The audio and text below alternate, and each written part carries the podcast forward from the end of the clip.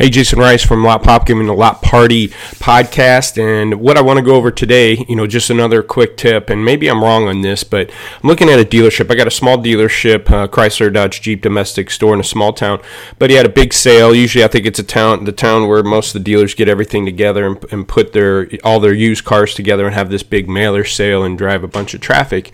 And there's a lot of cars that we probably before the sale, you know, weeks week or two before the sale, should have maybe dropped prices and got more more aggressive on him, but he wanted to hold out because of the sale, which makes sense. You, if you get people in the door, then maybe they'll be willing to pay for you know those vehicles for that particular price. You don't want to take away any gross.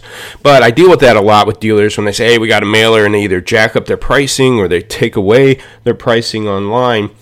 And I'm I, and again, I get that, I understand it, but maybe I'm too um, customer centric, meaning that as a dealer, I would want every customer of mine to get a great deal. It doesn't matter if they're walking in the door to a mailer sale to an internet customer. If I'm willing to price that car there because I, I need to move it and it's not driving traffic just continue to price the car the same. I want my customers when after they buy the car, when they're talking to their friends, you know, and they, I don't want the friend to go, "Wow, you paid that much for it? I I seen one for this much money." Or I don't want their grandkids looking it up and going, "Grandma, you paid way too much. I found some online way cheaper than that. You paid way too much."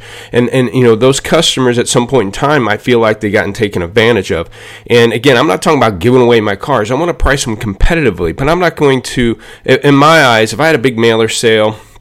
Again driving regular traffic in the door you know I, am going to want make sure everybody got a great deal. And i would keep my pricing consistent and to stay with my pricing consistently.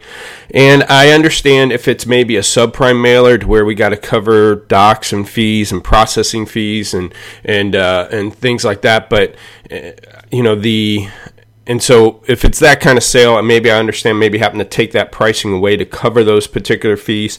But uh, in general, if you're doing big mailer sales, if you're doing inventory, if you got a big weekend event coming up, man, I want every one of my customers I th- to get a great deal. And I think reviews nowadays are worth that two, three, four, five hundred dollars. If I can get a good, strong review and consistently getting great reviews that these people got great deals, that's worth that that few hundred bucks in gross that I'm trying to hold on to. So I much rather give every give every customer a great deal, get all those reviews in, and that's again where I'm going to be able to hold on asking prices that are competitively priced. I don't have to negotiate and lose gross, and I'd be able to continue to move that inventory to be profitable. Because right now this dealer, his turn has dropped off, and we're we're probably probably three to four weeks behind now. We went from probably 14 turns down to about nine because those cars we should have changed prices on three or four weeks ago, we didn't, and they're all bleeding through right now, and now we're scrambling to clean them up.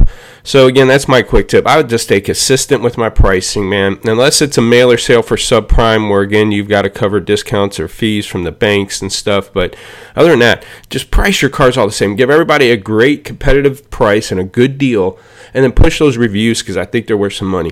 Hope you appreciate this quick podcast. Uh, listen to all my podcasts on uh, Lot Pop or Lot Party on iTunes and or SoundCloud if you happen to have a Droid device. Also, YouTube channel, lotpop.com or autotainmentnetwork.com. Weekly show doing great interviews. This week, I'm going to be interviewing, uh, we're going to be doing a used car interview, and we're going to be going over what it takes to turn inventory more profitable. And um, I hope you guys enjoy this, and then we'll continue to push this out for you. Thanks. Bye.